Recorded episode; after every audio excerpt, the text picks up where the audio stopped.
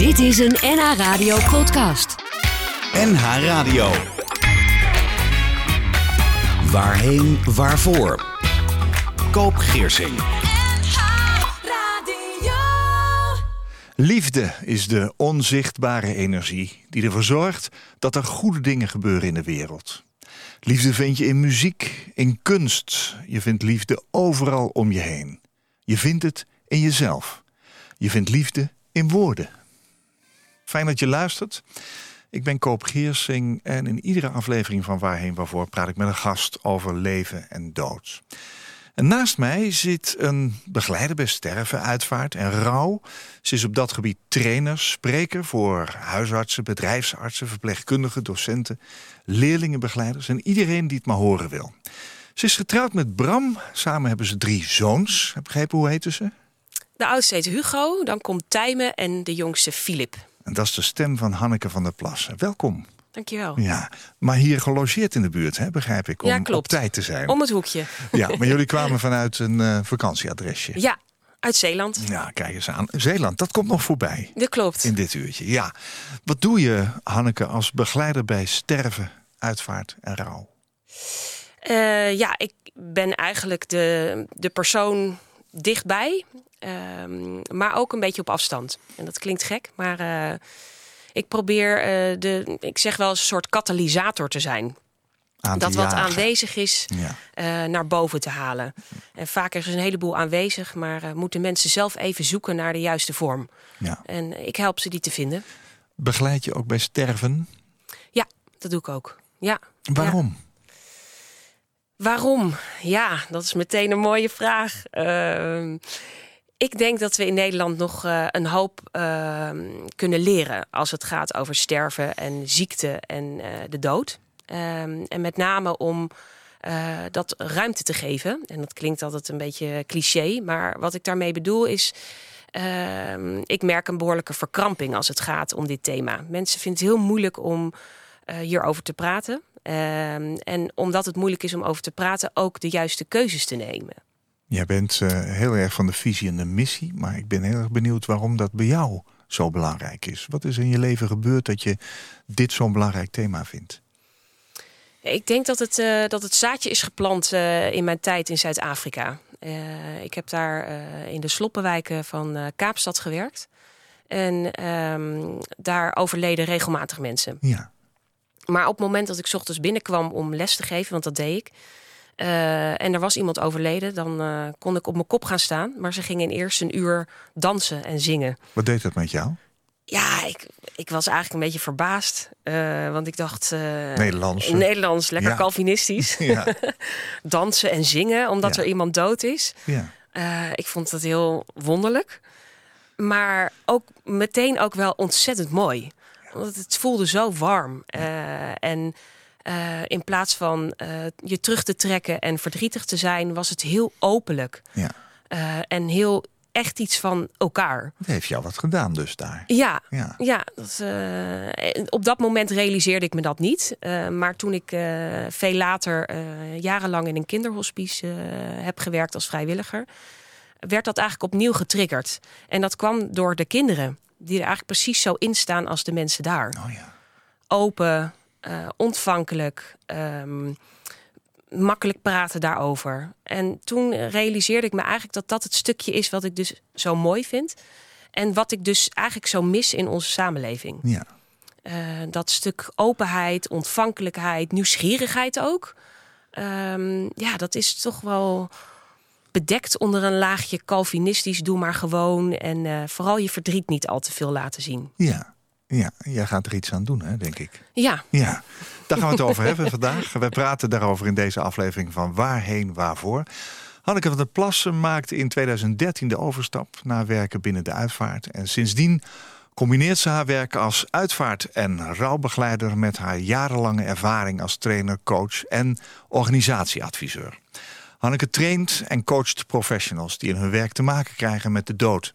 En zij die in hun werk te maken krijgen met rouw.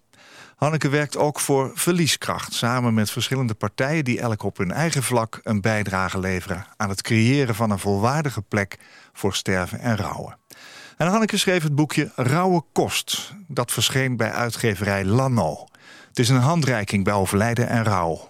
Hanneke, jij werkt voor Verlieskracht. Wat is dat? Um, ja, Verlieskracht is eigenlijk de, de wat meer uh, zakelijke kant uh, van wat ik doe. Ja. In liefde loslaten, dat is uh, ja, het onderdeel ja, waar ik sterfsbegeleiding en uitvaartbegeleiding en rouwbegeleiding bied. En Verlieskracht, daar heb ik mijn expertise in het uh, trainen en coachen. Ja. Uh, gecombineerd met mijn expertise in, uh, in het, op het gebied van sterven en rouw. Ja. Je vertelde al, um, of ik vertelde eigenlijk al even over jou dat je ook professionals traint, maar ja. ook huisartsen en zo. Wat leer je hen? Um, ja, echt hoe, hoe ze mensen kunnen begeleiden uh, op hun eigen terrein. Hè. Dus een bedrijfsarts uh, die doet dat natuurlijk op het stuk uh, waar ze in een uh, werksituatie zitten. Een huisarts op het gebied waar ze bij hun komen met allerlei klachten vaak. Um, hoe kun je omgaan met mensen in rouw of ook herkennen, uh, maar ook geruststellen. Uh, want ik merk dat veel mensen, zeker die ook bij mij komen, uh, toch wel vaak een vorm van paniek hebben. Uh, blijft dit voor altijd? Uh, kan ik ooit mij. weer werken? Ja. ja. Uh, en zeker omdat het dus niet zo uh, bespreekbaar uh, is in onze samenleving, overvalt het mensen heel erg. Uh, dus het, het normaliseren van wat mensen tegenkomen is wel een van mijn boodschappen ook aan professionals. Ja, zeg maar huisartsen die zouden toch uh, moeten weten dat uh, ja, hoe dingen werken, zou je zeggen. Uh, hè, want jij hebt het over dat in onze maatschappij nou niet zo heel erg open wordt gepraat over dingen. De huisarts is natuurlijk ook vaak een gesprekspartner als dingen moeilijk zijn. Ja. Uh, hoe gaan die trainingen? Uh, wat krijg je van ze terug? Klopt het? Word je bevestigd in je opvatting dat we toch wat Calvinistisch zijn in Nederland op het gebied van verlies en verdriet en rouw? Nou, ik merk vooral voor de huisarts, die, die hebben vaak gewoon een overvolle praktijk. Uh, die moeten echt in tien minuten moeten ze proberen om uh, de mens zo te zien dat ze een goed advies kunnen geven, maar ook uh, de goede handelingen doen. Ja. Nou, dat is echt, lijkt mij, een helve job. Uh, en dan op alle terreinen. Hè? Dus niet alleen op het mentale, maar en op het fysieke en de combinatie en het emotionele. Nou, ik geef het je te doen. Ja. Um, dus dat zij niet uh, heel goed toegerust zijn om die rouw los te zien van allerlei lichamelijke en psychische klachten. Dat vind ik niet zo wonderlijk. Um, maar ik merk wel dat ze het elke keer heel erg helpt. Uh, als dat gewoon vier uur lang, want dat is het, een onderwerp van gesprek is. En dat ja. ze al hun casuïstiek kunnen neerleggen. Uh, dingen waarover ze twijfelen. Uh, en dat helpt enorm. Ja, welke onderwerpen komen voorbij in zo'n training? Ja, toch wel heel vaak kinderen, merk ik. Um, omdat uh, wij als volwassenen ons, ons uh, heel vaak zorgen maken over kinderen. Um, op zich begrijpelijk, want kinderen zijn ook kwetsbaar. Hè, zijn heel erg afhankelijk van volwassenen.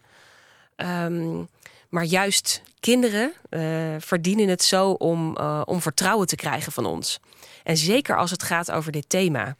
Uh, want kinderen laten juist zien dat ze intuïtief zo dicht bij de dood staan. En zo goed weten eigenlijk hoe ze het moeten doen. Ja. En kinderen die, die uh, redeneren nog niet altijd van alles. Of nee. analyseren dat niet allemaal. Nee. Uh, dus eigenlijk is het heel interessant om naar kinderen te kijken. En huisartsen vinden dat ook wel uh, een spannend onderwerp. Uh, want je zit natuurlijk ergens ook in het opvoedingsstuk. Ja, zeg, jij bent ook begonnen als, uh, als iemand die in het, in het zakenwereldje, zeg maar, uh, werk zocht. Hè? Je zat in het bankaire systeem, zal ik maar zeggen. Ja. Wat is er gebeurd um, dat je besloot daar weg te gaan? Met name in die periode mijn werk uh, als vrijwilliger in een kinderhospice. Waar ja. ik dan uh, zo nu en dan uh, een weekend of een midweek uh, naartoe ging. Dus wat dan, deed je daar? Ik verzorgde echt de kinderen. Hè, dus verpleegkundigen die deden alle medische handelingen. Uh, maar als vrijwilliger ja, vervul je eigenlijk de rol van ouder. Ja. He, dus als er iets uh, gebeuren moest met het kind, een, uh, een medische handeling, dan was je daarbij. Ja. Ja. Maar uh, ook gewoon koken. En, een kinderhospice is een plek waar kinderen sterven, uiteindelijk. En nog een tijdje verzorgd worden. Um, waarom koos je ervoor om daar in de eerste plaats vrijwilliger te worden? Dat is nogal wat. En je hebt een baan en zo. En misschien ook wel. Toen had je misschien ook al een beginnend gezin of een man. Um, en toch besluit je dan dat te gaan doen. Waarom? Um, ja, ik zou eigenlijk um, in de periode tussen twee banen zou ik naar Rwanda gaan. Waarom? Uh, om, om daar in een weeshuis te werken. Ja, Mijn, ja uh... snap ik. Maar ik bedoel, je kan ook gewoon lekker op vakantie gaan, toch? Ja, ja nee, maar er... Weeshuis in Rwanda, sinds... dat is afschuwelijk, toch? Ja, maar sinds mijn tijd in uh, Zuid-Afrika was er wel ook... Uh, het heeft het Afrikaanse continent mij wel heel erg uh, getrokken. Ja. Um, en... Uh, Deze kans kwam ook voorbij en ik dacht, ja, dit is mijn kans om, om nog eens naar zo'n Afrikaans land te gaan. Ja. En daar ja, iets, te, iets bij te dragen. Oké, okay, daar uh, is hij. Ja. Je wilde iets bijdragen. Ja. Waarom ben je in de eerste plaats naar Kaapstad gegaan? Uh, ja, dat, dat, uh, toevallig kwam ik daar eigenlijk uit. Via via uh, ontdekte ik dat daar een plek was waar, uh, waar ik me nuttig zou kunnen maken. Uh, en dat maakte mij op dat moment eigenlijk... Ik, ik zocht naar een stage... tijdens mijn studie. En het maakte me eigenlijk niet zoveel uit waar ik terecht kwam. Maar het werd Zuid-Afrika. Ja. Dat was eigenlijk een toevalstreffer. Ja, maar ja. Dan in de sloppenwijken. Ja. Niet dat je zegt, we gaan een stage lopen in een luxe vijfsterren hotel nee. resort. En we leren een nee. klein beetje van hoe je dat doet. Nee. Wat zit daarachter? Ja, ik denk dat ik intrinsiek op zoek was naar de kwetsbare mens. Ja. Ja. Ja. En dat dit... Uh... Dat dit mij dus echt, uh, dat dit op zijn plek viel daardoor. Ja. Kun je nog herinneren dat je voor het eerst daar aankwam en, en daar werd voorgesteld... en dat je zag van, goh, hier blijf ik de komende tijd? Nou, ik vond het in eerste instantie helemaal niet iets waarvan ik dacht... hier blijf ik nee. de komende tijd. Ik vond het best wel spannend. Ja. Um, Wat trof je aan? Ja, een, een gewelddadige omgeving... Uh, dus uh, er waren allerlei voorzorgsmaatregelen om ervoor te zorgen dat ik uh, mij niks zou overkomen. Dus dat had de organisatie goed gedaan. Maar dat was natuurlijk iets wat ik totaal niet Best gewend spannend. was. Ja, ja. Um, dus uh, de eerste dagen daar ja, vond, ik, vond ik echt spannend.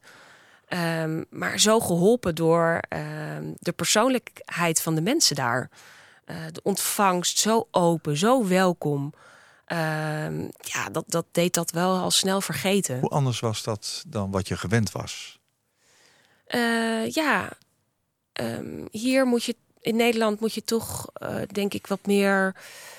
Uh, zijn mensen wat, wat uh, kat uit de boom kijkeriger voordat ze er, ja, ja. voordat ze echt contact aangaan. Ja. Terwijl daar staat men gewoon open voor alles en iedereen. Uh, dus je komt binnen, nou, je bent meteen welkom. En uh, dat is wel, uh, nou, voelde anders. Ja. Uh, ja. Wat deed je daar uh, voor stage? Um, ik gaf uh, Engelse les aan uh, kinderen in de sloppenwijken. Ja. Uh, de kinderen in uh, Zuid-Afrika gaan in principe naar school als ze zes zijn. Um, maar voor particulieren zijn er preschools vanaf vier jaar. Dus eigenlijk uh, de kinderen die, uh, waarvan de ouders geld hebben... die uh, kunnen al eerder naar school. Maar de kinderen dus in die sloppenwijken niet. Nee. En daardoor hebben ze natuurlijk al twee jaar achterstand. Ja. Nou, wat ik daar deed is de kinderen Engels leren. Ja. Ja, dus de hele basis. Zodat ze vanaf zes jaar met een andere basis naar school zouden gaan. Oh, ja. En ik gaf les aan uh, vrouwen hoe ze hun eigen onderneming konden starten. Oh. En als ze een diploma kregen van ons... konden ze namelijk een beroep doen op subsidie vanuit de overheid. Dat was gewoon een bron van inkomsten. Ja. Ja. Je hebt daar ook wel het nodige meegemaakt. Hè? Je hebt het over sterven gehad al. Uh, daar. Wanneer ja. maak je dat voor het eerst mee? Ja, op het moment dat ik uh, op een ochtend uh, voor de klas uh, voor vrouwen, een klas vrouwen ging staan. En uh, ik kwam binnen en uh, iedereen stond eigenlijk al een beetje te zingen en te dansen toen ik binnenkwam. Je dacht, het is een feestje. Ja, ik ja. dacht, uh, oké, okay, nou, bijzonder, cultureel iets. Er zal ja. iets zijn. Ja. Uh, totdat een van de vrouwen uh, wel mijn verbaasde gezicht zag... en mij informeerde over het feit dat er dus iemand was overleden... en dat, uh, ja, dat dan nu eerst uh, de tijd genomen werd om uh, te dansen en te zingen. Ja. Uh, Wat deed dat met jou? Uh, verrast, maar ik vond het meteen zo ontzettend mooi. Ja? Ja, dus ik denk, een heleboel dingen waren denk ik wel in, aanwezig in mij... en zijn gewoon getriggerd. Ja. Het is niet dat uh, werken rondom de dood en het sterven... dat dat allemaal eigenlijk iets nieuws was, maar er werd iets in mij aangezet. Wat je niet wist, dat je had? Nee, nee, nee. nee. Heeft het je veranderd vanaf dat moment? Ja, sowieso. Die tijd daar heeft me wel veranderd. Uh, ik vond het ook lastig om terug te komen in Nederland. Ik dacht, jeetje, uh, boos zijn of geïrriteerd... omdat je lievelingskoekjes niet in de schappen liggen... is ja. toch wel even heel iets anders ja. dan uh, blij zijn... dat je een boterham uh, met uh, pindakaas of zonder pindakaas hebt. Um, dus ik vond het best lastig eigenlijk om terug te komen. Maar goed, uh, dat went ook wel weer snel. Um, maar het heeft uh, mijn kijk in ieder geval op dit stuk, maar ook op uh, openstaan voor andere mensen wel veranderd. Ja. Ja. Heb je toen iets voorgenomen? Heb je, besloot je het anders te gaan doen? Hoe, hoe ging uh, dat? Nou, ik heb me nog een tijd lang voor deze organisatie ingezet. Uh, ik ben ook nog teruggegaan. Uh, met al het geld wat ik hier in Nederland had opgehaald, uh, ben ik teruggegaan. Uh, en heb toen ook nog uh, meer van het land gezien en uh, door Namibië gereisd. En wel meer en meer voelde ik me ontzettend thuis bij de uh, Afrikaanse mensen. Um, ik, weet, ik kan niet zeggen van, goh, uh, op dat moment heeft het uh, een enorme stap gezet. Want ik ben het werk blijven doen wat ik in Nederland deed. En uh, ik ben hier ook gewoon mijn leven gaan uh, verder leiden. Wat ja. misschien niet zoveel anders was dan dat anders was geweest. Maar, um, maar ik merkte vooral dat het uh, er een stuk in mij was aangezet of opengegaan ja. wat er wel was. Ja, ik vind dat aanzetten heel mooi. Zo'n schakelaartje wat omgaat en wat niet meer teruggaat. Nee, klopt. Ja. Is, is dat, heeft dat ermee te maken gehad dat je dacht, ik, ik wil voor het kinderhospice ook iets doen in Nederland? Zocht je weer zo'n plek waar je dienstbaar kon maken? Ja, nou toen Rwanda uiteindelijk niet doorging omdat het te gevaarlijk was. Ik moest ja. op het laatst uh, t- me terugtrekken. Toen dacht ik, ja, ik kan nu mijn nieuwe werkgever bellen en zeggen, hallo, hier ben ik, ik kan eerder ah. beginnen. Maar ik kan ook die tijd gebruiken om hier in Nederland nuttig te maken. Want ook hier in Nederland zijn er plekken waar ja. ze vrijwilligers nodig hebben. En het is natuurlijk niet toevallig dat ik dan bij zo'n kinderhospice uitkom. Ik bedoel, ik had me op allerlei plekken nuttig kunnen maken. Maar nogmaals, ja, dit is denk ik wel een plek waar ik echt voelde dat ik van betekenis kon zijn. En, uh, en dat, dat, dat was ook echt zo. Ja. Dus ik heb die ja. maanden echt gebruikt om daar uh, me nuttig te maken. En ben daar gebleven. Ja. ja, daar heb je natuurlijk ook het nodige meegemaakt. Want in een hospice zal een vrijwilliger zich hechten en daarna weer los moeten laten. Dus ja. die, die ervaring heb je. Gaan we het zo over hebben. Ik heb je gevraagd om drie liedjes mee te nemen naar deze uitzending. En dat zouden drie liedjes kunnen zijn of moeten zijn die op je eigen uitvaart misschien wel gehoord moeten worden. Was dat een eenvoudige klus voor je? Het lag al klaar, denk ik. Ja, in mijn werk zou je dat wel denken. Ja. Nou, ik heb een hoop klaar liggen. Ja. Uh, of althans uh, besproken en ook wel opgeschreven. Ja. Maar de muziek was er daar niet één van, omdat het ook zo wisselt. Oh ja, het kan uh, nog wel eens uh, dat je denkt, nou die niet en die wel. Ja, klopt. Ja. Dus er wordt natuurlijk zoveel mooie muziek gemaakt. Ja. Dus, uh, nou, je hebt er drie meegenomen. Ik hè? heb er drie meegenomen. Ja. De eerste, Abide With Me. Ja. Nou, dat is nogal een klassieke uh, aanvliegroute, zou je kunnen zeggen. Ja. Waarom? Ja, ik vind het een prachtig nummer, gewoon op zichzelf. Um, en de tekst uh, vind ik ook ongelooflijk mooi. Um, Abide with me, blijf me nabij. Um, enerzijds uh, omdat ik zelf ook hoop dat mocht het moment uh, bij mij komen... nou, dat komt natuurlijk, maar uh, dat ik ook hoop dat er iets of iemand bij mij zal zijn... Uh, om me mee te nemen naar die andere kant. Bent, ja. Um, maar ook uh, voor degenen die achterblijven... Uh, ja. hoop ik dat veel hen nabij zullen zijn. Troostvol. Ja. Abide with me, fast falls the eventide. The darkness deep.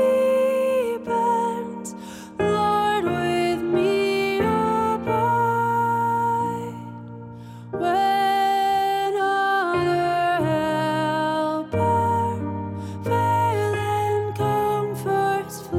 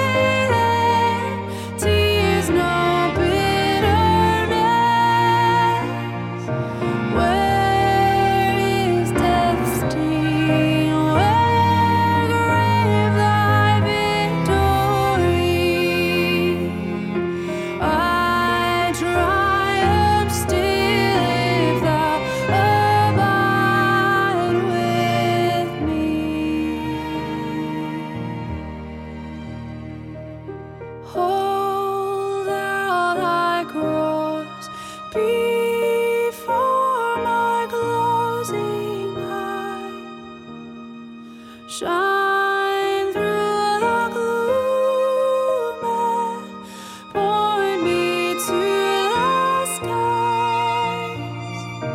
Heaven's morning rays and earth's faint shadows flee. In life, in death, O Lord, abide with me.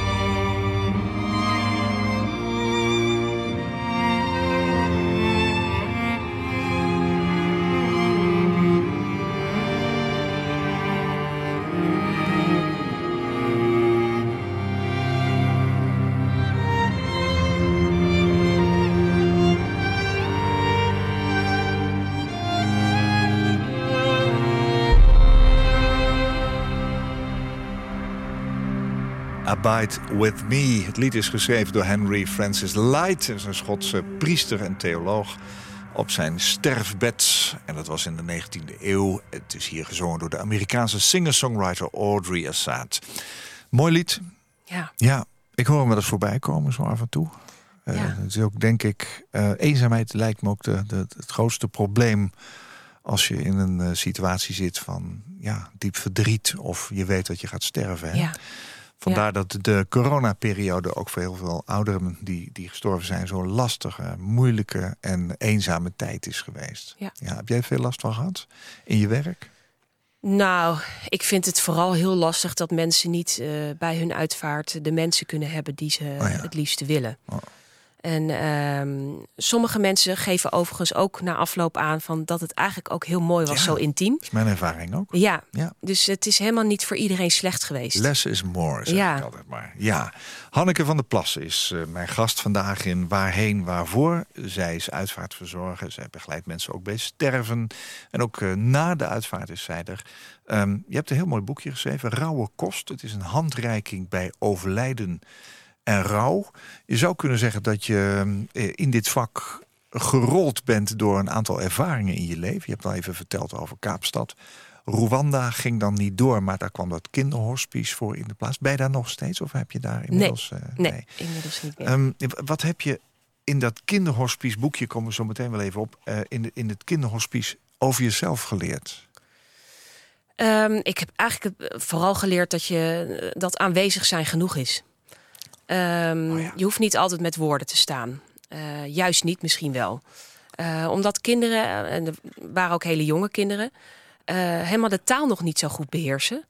Uh, merkte ik dat uh, er zijn, af en toe een vertrouwd knikje geven dat het goed was, Uh, of even een aanraking, dat dat geruststellend genoeg is. Uh, en dat beter kan zijn dan duizend woorden. Ja. Dus ik heb daar echt geleerd om aanwezig te zijn zonder woorden. Ja.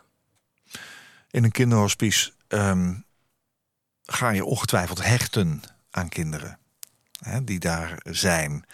Uh, ook al ben je daar één keer per week. Maar je gaat ze leren kennen. Je, gaat, uh, je weet hoe ze, hoe ze praten, hoe ze, hoe ze denken. Maar ze sterven ook. Hoe was dat voor jou? Ja, um...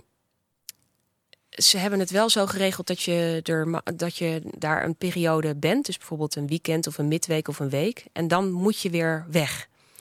Uh, dus je mag daar niet aan ingesloten maar zijn. Dat is denk ik ook om die reden. Uh, en maar dan, ik, kom je, dan kom je na een periode terug en dan is iemand is er niet meer. Ja, ja. Dat moet je toch raken?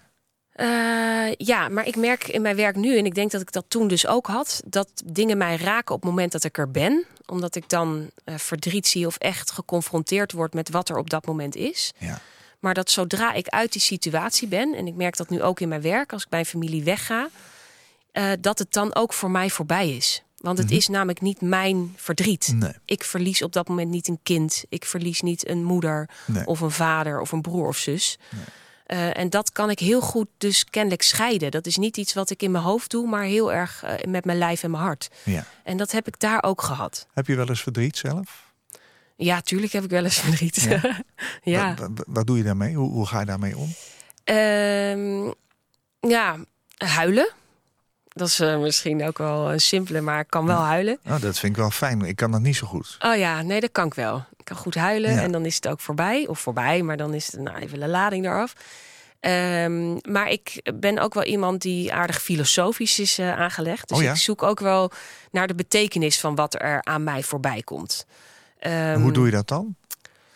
Ga je dat tegen uh, ja, jezelf vertellen? Of, nee, of? ik praat daar veel over met anderen. Ik ben ja. wel een prater. Uh, dus uh, van gedachten wisselen. Maar ook wel door uh, hard te lopen of te wandelen, dat mijn gedachten zich uh, gaan ordenen. Ja.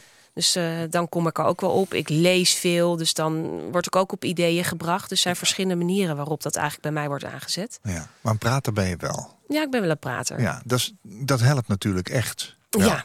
Hanneke, je bent uh, stervensbegeleider. Hè? Je geeft uitvaarten vorm. Je staat mensen ook na het overlijden van een dierbare bij. Je zegt, omdat ik dit werk doe, is het onderwerp bij mij thuis uh, heel normaal aan onze keukentafel. Ja. En je zegt, ik geloof dat dat echt helpt om de dood voor onze kinderen bijvoorbeeld beter in hun leven te integreren. En dat zij er heel ontvankelijk en relaxed in staan. Ja. Uh, hoe gaat dat bij jullie thuis? En waarom vind je dat zo belangrijk? Um, is dat ook weer die, die, die kennismaking met de openheid van mensen in Zuid-Afrika en wat je in het kinderhospice geleerd hebt? Ja, nou dat is dus inderdaad wat ik in mijn eigen kinderen ook terugzie. Zolang je er zelf uh, ontspannen. En ja, ja, ze vragen gewoon. Ja. En ze, zoals ze naar alles vragen. Uh, niet alleen van, uh, goh, hoe wordt een raket gelanceerd? Want dan zijn we allemaal wel bereid om dat allemaal te gaan vertellen. Maar ook, uh, ja, hoe gaat het dan in zo'n oven? En hoe warm is zo'n oven dan? En oh ja? uh, bij, bij wat voor familie ben je geweest? En uh, wanneer is dan uh, de begrafenis? Of, uh, hè, dus ze vragen gewoon van alles. En zolang ik daar uh, antwoord op geef, hebben ze helemaal niet het gevoel dat het een heel spannend onderwerp is.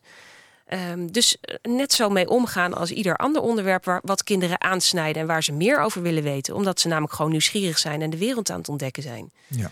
En um, ik merk aan mijn kinderen dat zolang ik dat doe uh, en het dus ja, terloops ter sprake komt, zomaar uh, op een middag, uh, dat ze er heel ontspannen en relaxed in staan en het eigenlijk ook allemaal helemaal niet gek vinden. Nee. Nee. Jouw man Bram, wat doet hij? Werkt hij ook in deze branche? Uh, nee, uh, nou ja, hij is oogarts. Ja. Ja. Ja. ja. Hoe gaat hij om met dit soort dingen? Vindt hij het uh, oké okay dat je er altijd maar over praat? Uh... Daar is ze weer, komt weer thuis, moet weer een verhaal op tafel gelegd worden. nee, ja, hij, hij is denk ik uh, wel net zo nieuwsgierig als ik destijds was. Uh, ook over hoe dingen dan gaan. Dus voor hem was het ook een, uh, een branche die onbekend was. Uh, dus hij is zeker net zo nieuwsgierig. Ja. Um, en vanuit zijn vak ook wel echt geïnteresseerd over ja, hoe, hoe uh, gaan wij daarmee om en hoe is dat dan om uh, daarmee te werken? Want hij heeft natuurlijk in die zin ook met verlies te maken, alleen op een ja, andere manier. Hè? Ja, dus het ook met rouw in zekere zin. Ja, ja. dus uh, ja, hij vindt het uh, heel intrigerend, dus wij, wij praten er best regelmatig over, ook weer niet altijd, maar uh, wel regelmatig. Ja, ja. Ik, ik vraag het mijn gast uh, eigenlijk bijna iedere week, uh, wat is rouw voor jou? Uh, rouw is voor mij uh, iets, uh, iets los moeten laten waar je heel veel van hield. Uh, Hoe uitzicht dat? Ja, iets wat, wat zonder jouw keuze van je wordt afgenomen.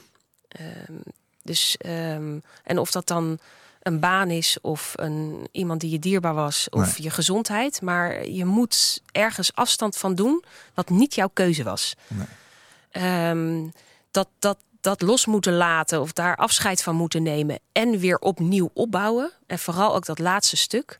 Dat hoort voor mij allemaal bij rouw. Ja, is pijn ook, hè? Ja, daar hoort pijn bij. Ja, ja want iets, iets ergens afstand van moeten doen wat niet jouw keuze was. Nee. Dat is vaak wel pijnlijk. Ja, ja. Ook boosheid. Hè? Ik lees het ook in jouw boekje. Zeker. Je hebt een heel mooi boekje samengesteld. Dat heet Rauwe Kost, maar dan met een O. Ja. Mooi bedacht. Ook heel mooi. Uh, en met humor gelukkig geïllustreerd. Ja. Hè? Ja. Maar eigenlijk komen alle facetten van de uitvaartzorg ook hier uh, in voorbij. Ja. Um, heb je het zelf helemaal samengesteld? Ja. Vanuit je eigen gevoel? Ja. Ja, volledig. Nou, beste antwoord wat je kan geven. Ja. Ja. We gaan naar het tweede liedje van jouw lijst van drie. We hebben net kunnen luisteren naar Abide With Me. Toch een klassieke aanvliegroute heb je gekozen. Maar tweede nummer niet, hè? Wat, uh, wat wordt het? Het wordt Zoutelande van Bløf. Hoe kan het ook anders? Jij bent net een weekje samen op vakantie in Zeeland ja, geweest. Hè? Precies. Ja, waarom? Ja. Bløf. En je zei ook, het moet van Bløf zijn en niet uh, de versie met die mevrouw of nee, meneer. Wat is nee, het? Ik vind deze versie gewoon mooier. Ja? Uh, Waarom moet die op je uitvaart gehoord worden? Nou, um, sowieso uh, uh, omdat Zeeland een bijzondere plek uh, bij ons inneemt. Ik ging daar met mijn eigen gezin naartoe. En uh, nu weer met het gezin wat ik zelf heb uh, vormgegeven. Uh, het is een heerlijke plek om te zijn. Um, dus het, heeft, het roept veel herinneringen op aan die plek daar. Um, en speciaal dit nummer uh, hebben we ook veel gedraaid uh, toen wij in tweeduizend achttien uh, uh, met z'n vijven, dus mijn man en uh, drie kinderen in, uh, in Afrika waren uh, voor zes weken om door uh, een aantal Afrikaanse landen te reizen. En was dit nummer, stond op onze playlist en kwam dus regelmatig voorbij. En we merkten allemaal, dan zongen we dat hard mee. En vooral dat stuk, ben blij dat je hier bent. Uh, maakte iets los van, joh, het maakt ons eigenlijk niet uit. In een klein hutje ergens in Afrika. Als we maar bij elkaar zijn, is het goed. Ja. Dus uh, dat, ja, een, een nummer wat veel uh, troost voor mij oproept. Ja, ja. Niets over jou zegt.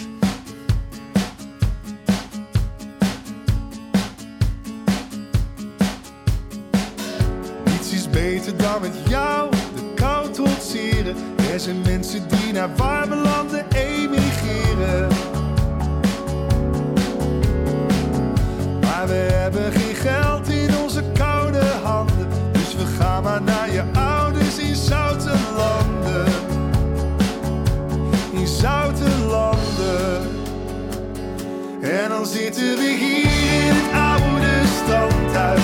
Wat je vertelt houdt me nuchter en warm.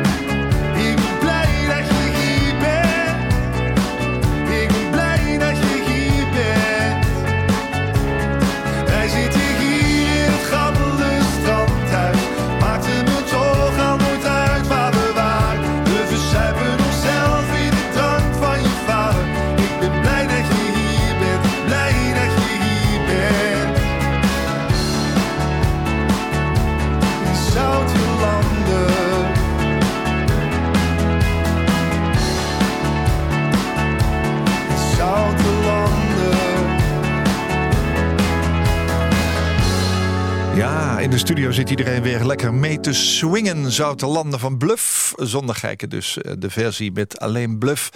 Bløf heeft vele mooie nummers uitgebracht. Ja, dat klopt helemaal. Uh, dit is de Nederlandse cover van het lied Frankfurt Oder van de Duitse zanger Axel Bosse.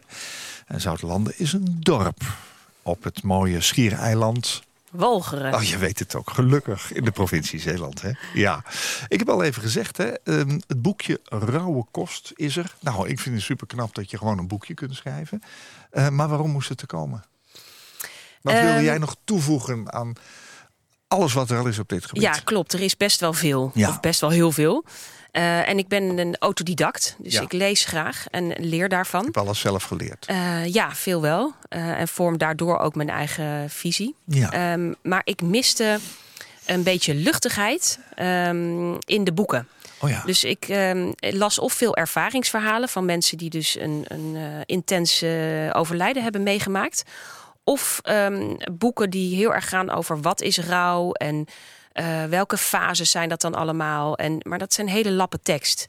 En ik dacht, de meeste mensen zitten helemaal niet te wachten op hele lappen tekst. En zeker niet als je in de rouw bent. Uh, en ik miste dus korte teksten, maar ook een beetje luchtigheid. Ja. Uh, omdat veel mensen zijn daar ook naar op zoek. Uh, de luchtigheid en ook wat humor. Uh, terwijl het toch al een zwaar onderwerp op zichzelf is. Ja, en je kunt er niet met iedereen over praten. Hè? Um, um, nee. Omstanders, uh, mensen die je naast zijn, die vragen wel eens iets of zeggen wel eens iets. Ja. Maar vinden het ook een lastig onderwerp. Zeker. Verdriet is moeilijk. Iemand die doodgaat is lastig. Wat zeg je allemaal? Dat komt hierin voorbij. Je eindigt ook met een mooi overzicht van documentaires. Uh, je kunt met dit boekje ook aan de gang, doordat er andere boektitels in staan. Ja. Um, Als je het nu um, uh, terugleest, uh, verandert dan jouw visie op het werk nog wel eens? Denk je van, nou, dat ga ik volgende keer anders doen? Of zit het heel dichtbij waar je nog steeds voor staat? Nou, ik denk dat de basis nog steeds heel erg klopt. Ja, ja. ja. ja. Dus wat ik daar heb geschreven. Uh, ik moet zeggen, ik lees het nu niet meer uh, zo vaak, maar zo af en nee. toe uh, nog eens even een stukje terug. Maar ja. het, het, het staat er nog steeds zoals ik het vind. Ja, ja. ja. Je hebt al even verteld over jouw indrukwekkende reizen naar Zuid-Afrika. En dan uh, vooral ook natuurlijk uh, Kaapstad. Hè, um, werken met mensen. Um, de dood als iets heel anders gaan ervaren. Tenminste, het omgaan met de dood. Je bent naar het kinderhospice gegaan vervolgens. Um, je hebt altijd in het bedrijfsleven gewerkt. En in tweeduizend dertien heb je dan de opleiding tot uitvaartbegeleider afgerond. En uh, op, opleidingen gedaan om je om te scholen tot stervens- en rouwbegeleider. Waarom wilde je uiteindelijk toch dat gaan doen? Nou, ik denk in, in de basis omdat ik dacht dat ik daar het verschil kon maken. Ja, en welk verschil wilde je maken? Wat nou, zag je en wat, wat dat, ga je anders doen? Dat, dat verkrampte, wat Calvinistische, merkte ik eigenlijk dat dat ons geen goed deed. Uh, goed doet, want het is natuurlijk niet weg. Um, uh, maar dat op het moment dat er uh, meer openheid en onbevangenheid en over gesproken kan worden, dat dat mensen die ermee te maken krijgt echt heel erg helpt. Ja. Uh, als er mensen zijn die niet ervoor terugschrikken, die gewoon de vragen stellen, uh, die het onderwerp benoemen en ook de persoon die is overleden. Ja. Iedere keer merk ik weer hoe helpend dat is. Uh, en ik dacht, nou, als ik daar een rol in kan spelen, uh, dan ben ik van betekenis. En dat is wel uh, waar, hetgeen waarvoor ik hier ben. Als ja. we het dan toch over het thema van dit radioprogramma hebben. Waarheen, ja. waarvoor? Waarheen, waarvoor? Waarheen leidt deze weg? Ja. ja. Dus je hebt het idee dat je op de goede weg zit. Zeker. Wat dat betreft. De weg Zeker. die dicht bij jou past. Ja. Ja. ja. Wat staat er nog op je bucketlist wat dat betreft? Wat zou je nog willen bereiken?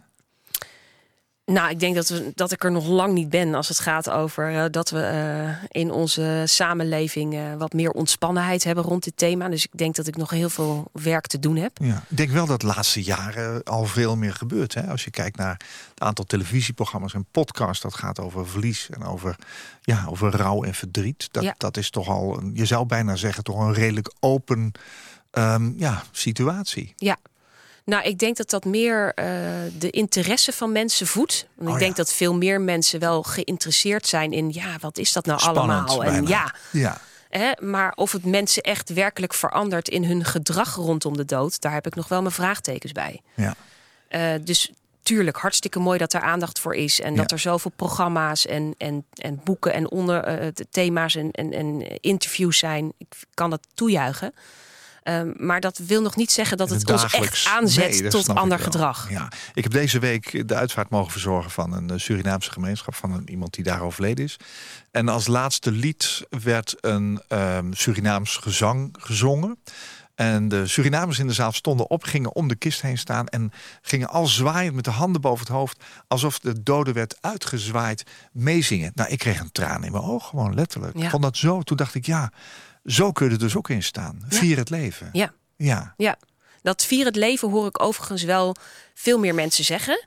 He, van uh, nou, doe mij maar geen koffie met cake, maar uh, goede ja. borrel. En vier het leven, alsjeblieft. Ja. Uh, dus ik, ik hoor dat soort dingen wel allemaal. Maar ik merk toch nog uh, dat, dat het zo ingebakken zit in onze cultuur. Om dat, uh, dat toch heel gedoseerd maar te doen. Ja, ja. Vier het leven.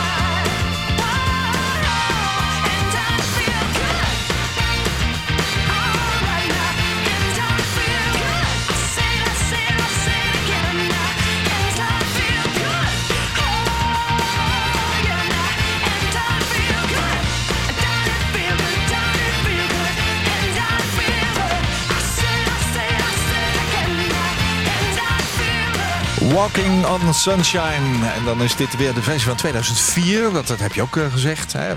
Bluf alleen bluf. En je, je hebt wel heel erg mooi gestuurd in de muziek. Wat was hier anders aan dan de, de versie die je kent uit uh, zeg maar negentien vijfentachtig? Nou, het zit iets meer uptempo. Ja.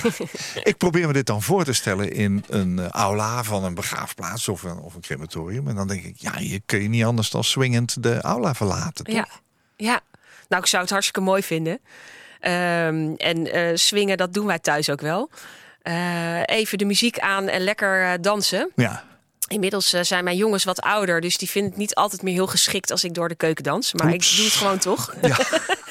Maar ik heb tegen ze gezegd of het dit nou nummer wordt of een ander uh, dansnummer. Ze mogen het lekker ik kiezen, maar het. doe hem er maar ja. tussen. Ja, oh, jij ja. laat het toch ook wel aan anderen over. Ja hoor, ja. zij moeten tenslotte door. Geen compleet lijstje van nee. dit moet je draaien. Nee, nee, nee. nee, nee. nee. Je, je zegt hoe fijn het is om voor naast een afscheidsceremonie in te vullen. Nou, dat heb je wel verteld. Uh, je hebt ook verteld waar het vandaan komt. Hanneke, kinderen hebben jou speciale aandacht. Dat is misschien Klopt. ook wel een beetje gekomen vanuit dat verleden. Ja. Maar ook vanuit dat uh, kinderhospice. Um, je hebt daarin ook veel expertise opgebouwd. Hoe, hoe betrek jij kinderen bij dit onderwerp? Nou, om te beginnen als ik binnenkom, om me maar eens fatsoenlijk voor te stellen. Ja. Uh, door de knieën laag? Door de knieën, laag bij een kind. Wat ben je aan het doen? Wie ben jij? En ook maar eens te vertellen wie ik ben. Wat kom ik eigenlijk doen? Want ik ben voor hun gewoon een vreemde in hun huis. Ja. Uh, en we verwachten maar dat kinderen dat allemaal maar slikken. Dus uh, ik vertel maar eens even wat ik kom doen. En uh, zo langzamerhand uh, kan ik het kind uh, betrekken en vragen... wil jij eigenlijk wat doen? En wat wil je dan doen?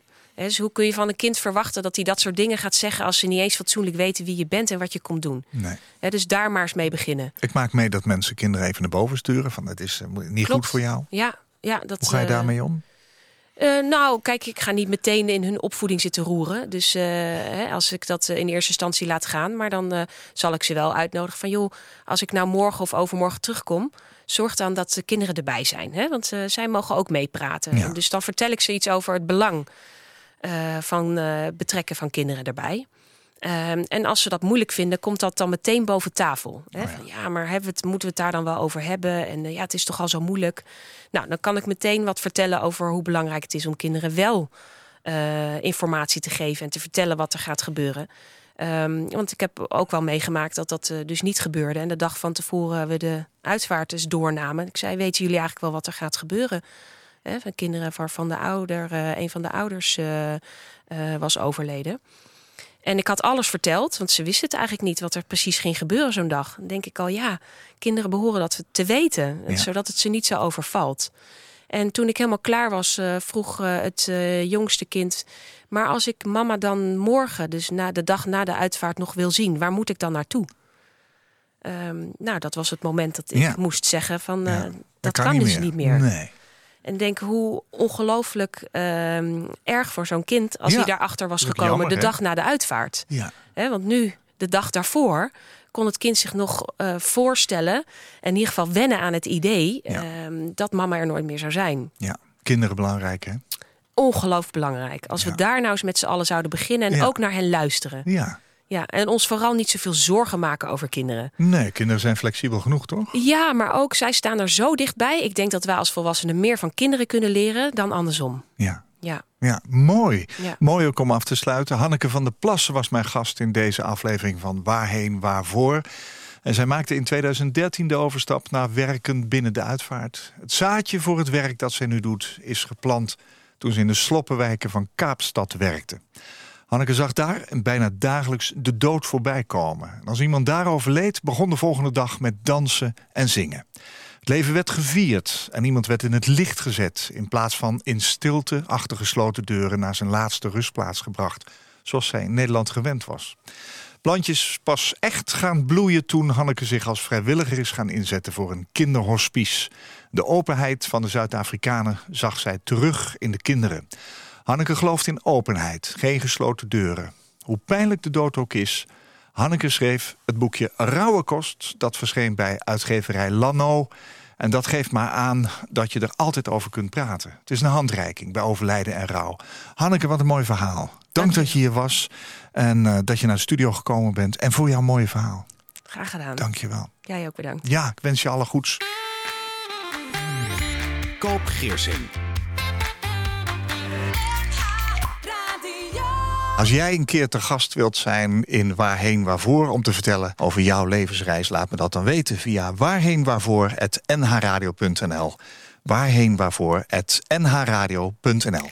Dit was een N H Radio podcast. Voor meer, ga naar n h radio punt n l. N H Radio.